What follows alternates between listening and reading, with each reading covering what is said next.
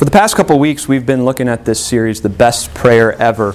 Uh, and what we're doing is we are looking at the Lord's Prayer, that model of a prayer that Jesus gave us.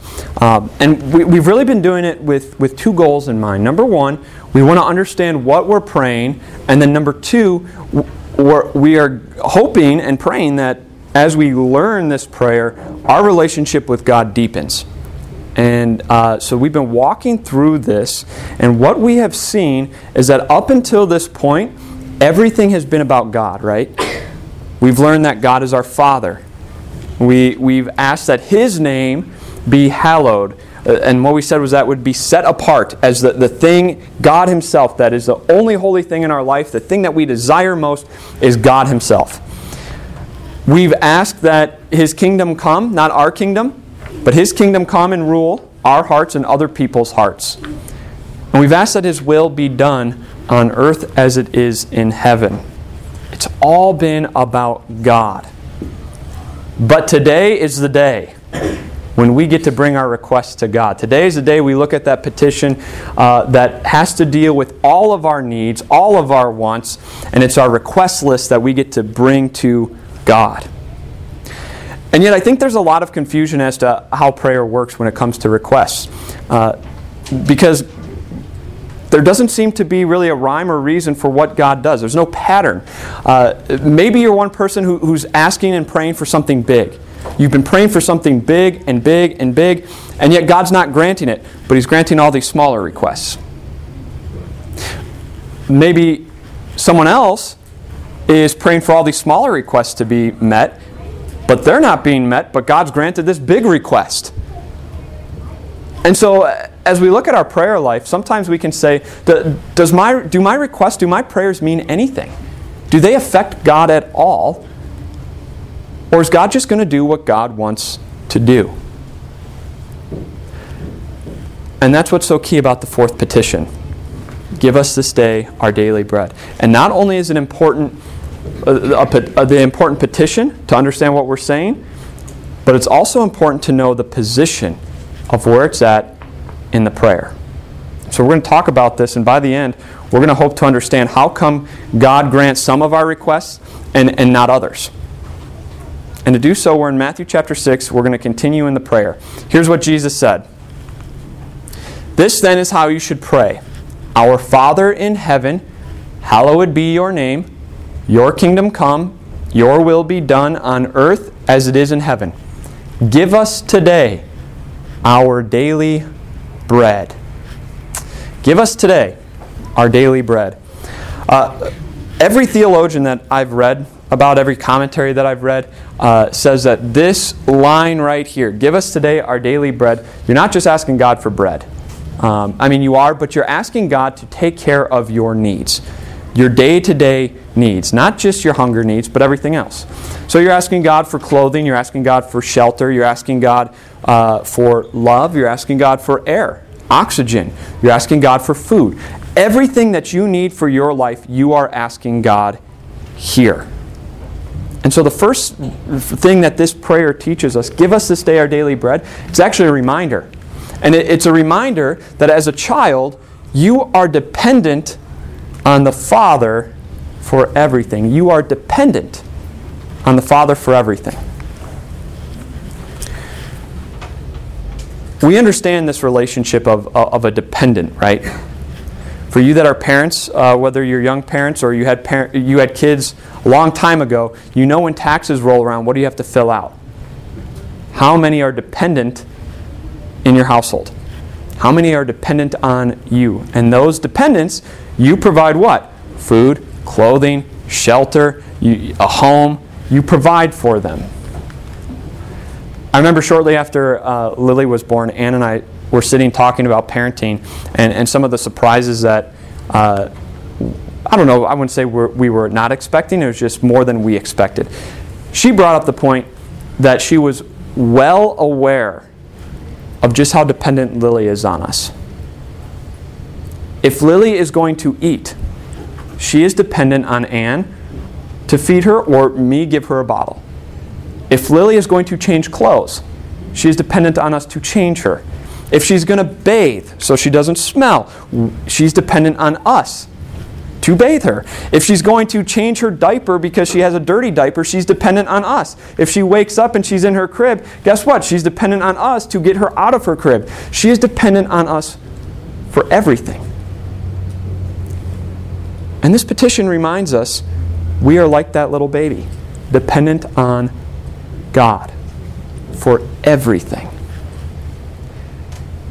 And a part of us, as adults, kick back at that a little bit, right? Now, wait a second. I work, I plan, I, I take care of my family. But let's look at three scriptures uh, that, that address this. First one, first one is found in Deuteronomy chapter 8. Here's what Moses says You may say to yourself, My power and the strength of my hands have produced this wealth for me. But remember the Lord your God, for it is He who gives you the ability to produce wealth, and so confirms His covenant which He swore to your ancestors as it is today. Who gives you the ability to produce wealth? The Lord God. Who makes your business run? The Lord God. Who gives you the mental abilities to do your job? The Lord God. Who gives you the talents to do your job? The Lord God. Who makes it so you make money? The Lord God. Yes, you work, but the Lord God makes you prosper. Okay, sure, but at least I plan and I'm a good financial steward. I plan and, and we have a good plan going forward. Here's what Proverbs 19 says Many are the plans in a person's heart, but it is the Lord's purpose that prevails. The only reason that your plans carry out and come to fruition is because the Lord has a purpose for those plans. If the Lord's purpose, if your plan contradicts the Lord's purpose, guess what's going to happen to your plans? They're not going to carry through. If you've been making plans and you've been praying about those plans and, and, and you can't move forward on them, maybe it's because it's not the Lord's purpose for your life. And then finally, this summarizes all of them actually. Isaiah 42 5. This is what God the Lord says, the creator of the heavens who stretched them out, who spreads out the earth with all that springs from it, who gives breath to its people and life to those who walk on it. The reason you are here sitting today, the reason that you're listening to me, is because the Lord God has given you breath to breathe. He has given you life to live. If He stopped giving you that, you would no longer be here. We are dependent on God for everything. In fact, even when we are adults, we are actually more dependent on God than a baby is dependent on their parents. Because we would not be here if God doesn't continue to give us breath and life. We are dependent on God for everything, and that's a good thing. That is a good thing. Do you know when problems start in the house? It's when kids start getting a little bit of independence and then want more and more. It starts really small, right? They want to feed themselves. And they grow up a little bit more, and they don't want mom and dad to tie their shoes, they can tie their shoes. They grow up a little bit more, and then they say, you know what? I actually want to decide what I eat for dinner. Mom and dad, I don't want you to decide, I want to decide. They grow up more. Let's get rid of bedtime. I don't want bedtime. I want to get rid of curfew now. And pretty soon, you get to high school, and what do kids, what are high schoolers thinking about? That day when they're independent, when mom and dad don't tell me what to do, when I get to make my own rules, when I get to do what I want when I want. And independence is seen as a goal, right? Parents, you want to raise your kids to be independent. Your kids want to be independent, you want to get them to independence. Do you know what causes problems in the heart? It's when we live believing the lie that we are independent from God. It's when we live believing the lie that we are independent from God. Now, deep down, we know we're dependent on God. We just saw those Bible verses and, and, and we say, yes, we, we know that if it isn't for God giving us breath, we aren't here. And yet, oftentimes, we live as if we're independent from the Lord. Who has to answer all the questions? Who has to figure life out? Who has to provide? Oftentimes we say, Me. I have to figure out where the mortgage payment's coming from. I have to figure out my homework. I have to figure out how to navigate that relationship at school or at work where uh, my coworker or classmate's not so nice to me. I have to figure out where food's coming from. I have to figure out where to buy clothing. I have to figure out. I have to figure out. And then your family expands, and what happens? Now there's more people dependent on me. Now the pressure rises. I have to figure out where I'm going to work. I have to figure out where an income's coming because there's people dependent on me. It all comes back to me, right? And what happens? Stress, worry, and anxiety. And it piles on, and it piles on. And guess what we don't do? Remember that we're dependent on God for everything and we don't go to Him. And God in heaven sits there and He says, Why? Why? Here's what I promise you in my word. Jesus says this actually just a, few verses after the Lord's Prayer. Here's what Jesus says Therefore, I tell you, do not worry about your life, what you will eat or drink, or about your body, what you will wear. Is not life more than food, and the body more than clothes? Look at the birds of the air. They do not sow or reap or store away in barns, and yet your heavenly Father feeds them. Are you not much more valuable than they? Can any of you, by worrying, add a single hour to your life? And why do you worry about clothes? See how the flowers of the field grow? They do not labor or spin. Yet I tell you that not even Solomon in all his splendor was dressed like one of these. If that is how God clothes the grass of the field, which is here today and tomorrow is thrown into the fire, will he not much more clothe you? you of little faith. So do not worry, saying, What shall we eat, or what shall we drink, or what shall we wear? For the pagans run after all these things, and your heavenly Father knows that you need them. But seek first His kingdom and His righteousness, and all these things will be given to you as well. Therefore, do not worry about tomorrow, for tomorrow will worry about itself. Each day has enough trouble of its own. Your Father in heaven looks down at you as you're stressing out, as you're trying to, as you believe the lie that you are independent, he says, Why? Look at what I promise you. I know you need clothing. I know you need food. I know you need the necessities of life. And I promise to take care of you. And then he points to the birds of the air and the grass of the field. And he says, Look at the birds. When they go to bed at night, do they have any food stored up for the morning? No. And yet, what happens? They wake up, and do they go without a meal? No. Why? Because the Father in heaven provides for birds to eat. The grass of the field, which is here today and tomorrow thrown into the fire, God clothes with beautiful flowers and makes them look beautiful. And God says, Aren't you more valuable than birds and grass? And the answer is yes. God the Father did not give up his Son for birds. God the Father did not send his Son to the cross to save grass. He gave up his one and only Son for you. Think about that. How much does God value you? If, if you want to picture it in a, in a store, if you were on a shelf, what would God what was the price God was willing to pay to have you, to buy you? His one and only son just to have you as his own. And God says, Am I just going to leave you and not give you the necessities of life? Of course not. I want to take care of you. I want to be that person for you. I want to be your father. Come to me with all the necessities of life, and I promise I'm going to take care of you. I promise I'm going to take care of you. It's kind of like this. Uh, imagine you coming home and you see your four or five year old kid or your grandkid or your niece or nephew, and they are just pacing in the kitchen back and forth, pacing. And you say, well, What's going on? And, and they stop and they turn and they say, I, I just don't know. I don't know where the mortgage payment's going to come from. I don't know where we're going to get food for dinner. I don't know. Uh, I got a hole in my shoe. I don't know where I'm going to get new shoes. And I don't understand my homework. What would you say? Calm down don't stress, don't worry. These problems aren't for, for you to worry about, they're for me. And I'll help you with your homework, I'll help you figure it out. Come to me. That's what your Father in heaven is saying to you. Come to me. I will help you figure everything out. And that's what this petition gets to remind us. Give us today our daily bread. We are dependent on you, Lord. Provide for us. Help us. Give us what we need.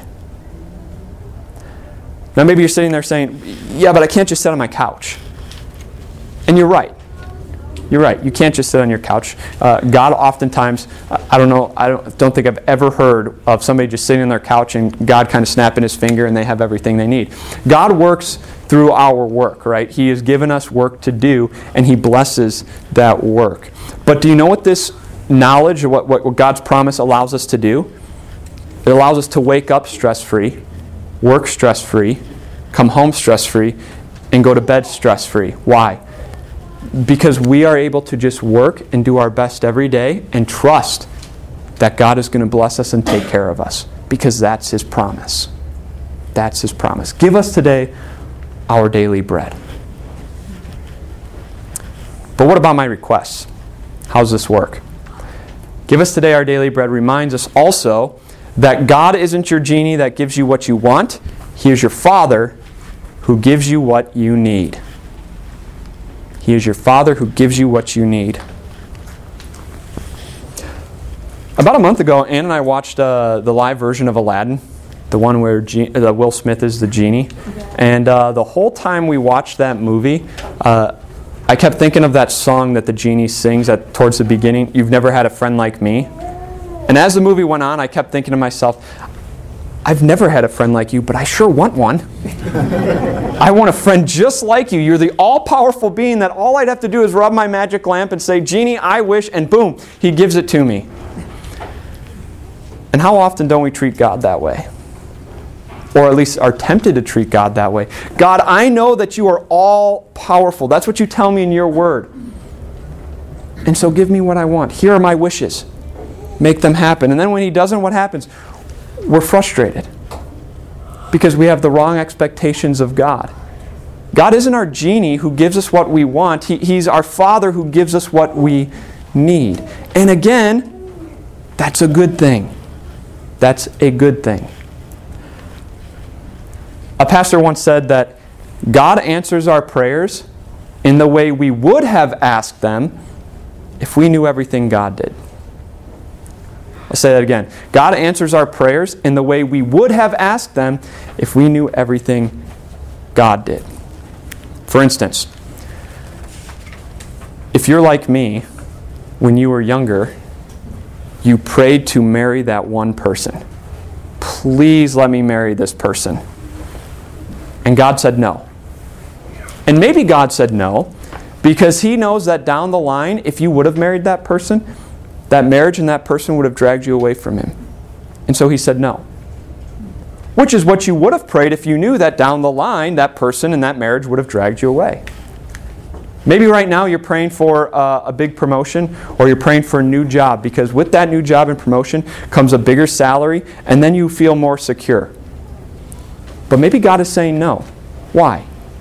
Because maybe God knows that if you get that, that your security is going to be found in money and in not Him. And so He says, No, right now, watch and learn that I take care of you. Watch and learn that I provide for you. Find your security in me, and then we can talk about that later on. God always gives us what we need, not necessarily what we want. And I don't think that there's a better example than in Scripture and Jesus himself. What did the Jewish people want? What did his disciples want? They wanted a king, an earthly ruler, right? Someone to sit on the throne in Israel and to rule Israel for all time. And we see this throughout Jesus' ministry. At one point, what did Peter do? He, he approached Jesus while Jesus is talking about dying. He says, Guys, I'm going to Jerusalem and, and I'm going to die. And Peter gets in Jesus' face and says, No, you won't. Stop talking about dying. And Jesus gets in Peter's face and he rebukes him and says, Get behind me, Satan. Why? Because, Peter, if you only knew how opposite your wants are from your needs, if only you knew. Even to the point of Jesus' death. As Jesus is getting arrested and as he's condemned to die and on the cross, the disciples still didn't get it. And I wonder if, as, as they're watching all this unfold, if they start to pray, God, what are you doing? Get Jesus out of this. And I wonder if Jesus thought, if you guys only knew what you were asking. Your wants are so opposite from your needs. And we praise God that He is a Father who gives us what we need and not what we want. I think in our hearts, at times we're like those disciples and, and we want that Messiah, right? How great, how great would it be if Jesus was like a genie type character sitting on his throne in Israel, where we could fly over there and we could bring our list of requests and say, Jesus, here's my list for the next two months. I don't think I can get here for, uh, uh, until then. So can you please grant these? Send me on my merry way. We would want that. And yet God doesn't grant that for us. Why? Because it's not the Savior we needed. We needed more than a genie. We needed a Savior. And not a Savior to, to live as a perfect example for us. We needed a Savior to live perfectly for us because we fail again and again. And Jesus lived that perfect life in our place. He says, Here, have mine. We needed a Savior who, who would die on the cross for us to take the punishment that our sins deserve so that we would be without punishment. We need a Savior to conquer the grave. Because the grave in, in our eyes is the end. And yet Jesus says it's no longer the end, it's actually just the beginning. The beginning of eternity for you now.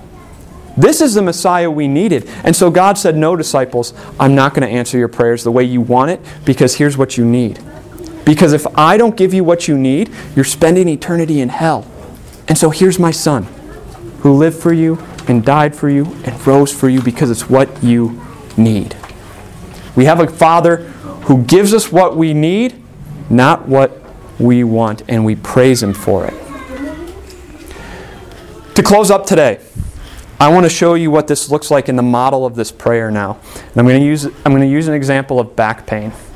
Uh, actually, I'm going to use shoulder pain. Uh, so here's what it looks like following the model that Jesus gave us, okay? Let's pray. Uh, Heavenly Father, uh, we pray, I praise and thank you today uh, because you are my, my gracious Father in heaven uh, who loves me like his Son, uh, and that's what you call me. Uh, y- you are the all knowing and all powerful and all wise God, and you know what's best for me. Uh, Father, I, I'm having shoulder pain today, and I'd like to be without it. Uh, I'd like you to, to, relieve it.